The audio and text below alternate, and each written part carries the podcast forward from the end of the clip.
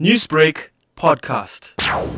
I'm feeling extremely proud of myself and very happy. When I got my results, I was very anxious, but also very surprised because considering the end of the pandemic, while this whole thing was going on, I was very surprised with my results. We know that usually in normal circumstances, matriculants receive their results at the end of the year. You had to wait a little longer. What was that wait like for you? It was very overwhelming. The whole time, I would always think, oh my gosh, like, I still need to get my results. And also, it was over the holiday season, so I couldn't really, like, relax because my results were always on like the back of my mind. Senelka, a lot of pupils or former pupils have told us their tips on what got them through their matric year amidst a pandemic. What really helped you?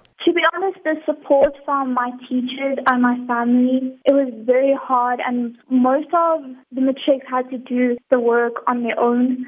I would say the support from the teachers was very helpful. So what would your tips be now for the class of 2021? My tips would to be to focus from day one and to have the priorities straight.